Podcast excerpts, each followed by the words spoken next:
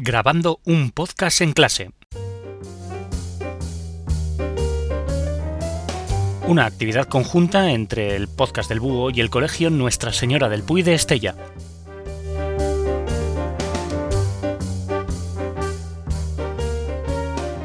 Sed todos bienvenidos a la cuarta entrega de Grabando un podcast en clase, esta actividad conjunta entre el podcast del Búho y el colegio Nuestra Señora del Puy de Estella, en Navarra.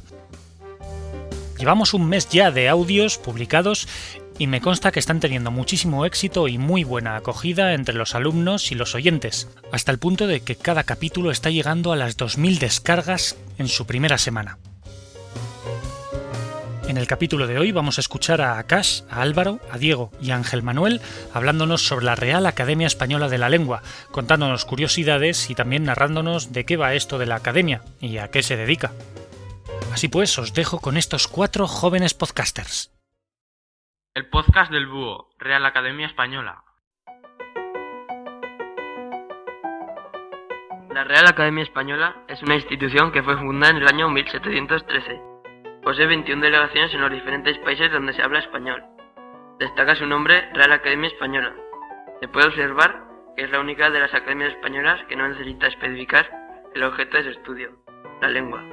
La razón es que fue la primera, así que todas las demás son de la Academia y de la Historia, de Bellas Artes, de Medicina, etc. Sin embargo, resulta erróneo e innecesario decir Real Academia de la Lengua. Su labor consiste en velar los cambios que experimenta nuestra lengua, tratando de que no se quede la unidad del español en todos y cada uno de los lugares en los que se habla. Cuida de su evaluación, establece y difunde criterios de propiedad y corrección e impulsa estudios sobre el pasado y el presente del español. Procura que aquellos cambios que podrían afectar a la estructura de nuestra lengua y que se extiende rápidamente a través de los diferentes medios o la red tengan el menor efecto posible sobre los hablantes. En definitiva, trata de que todo el mundo tenga siempre presente su limpia, limpia, fija y da esplendor.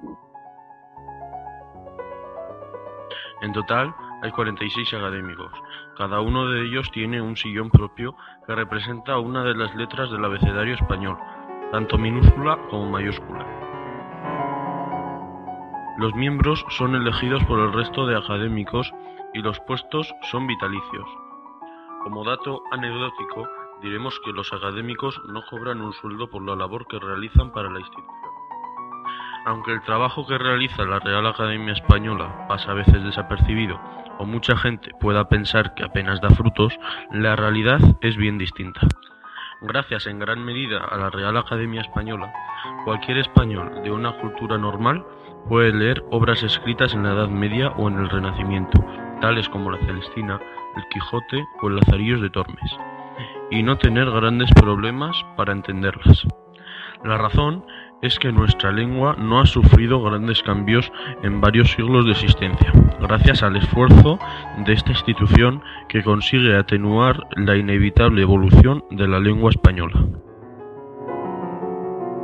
Esperamos que os haya gustado. Nos despedimos a Cas Vigier, Álvaro Lardiez, Diego López.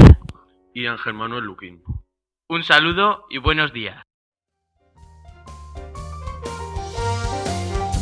Aquí termina grabando un podcast en clase, una actividad que no habría sido posible sin la colaboración inestimable de los profesores María García y Luis López, del aula de informática de tercero de ESO del Colegio Nuestra Señora del Puy de Estella, en Navarra.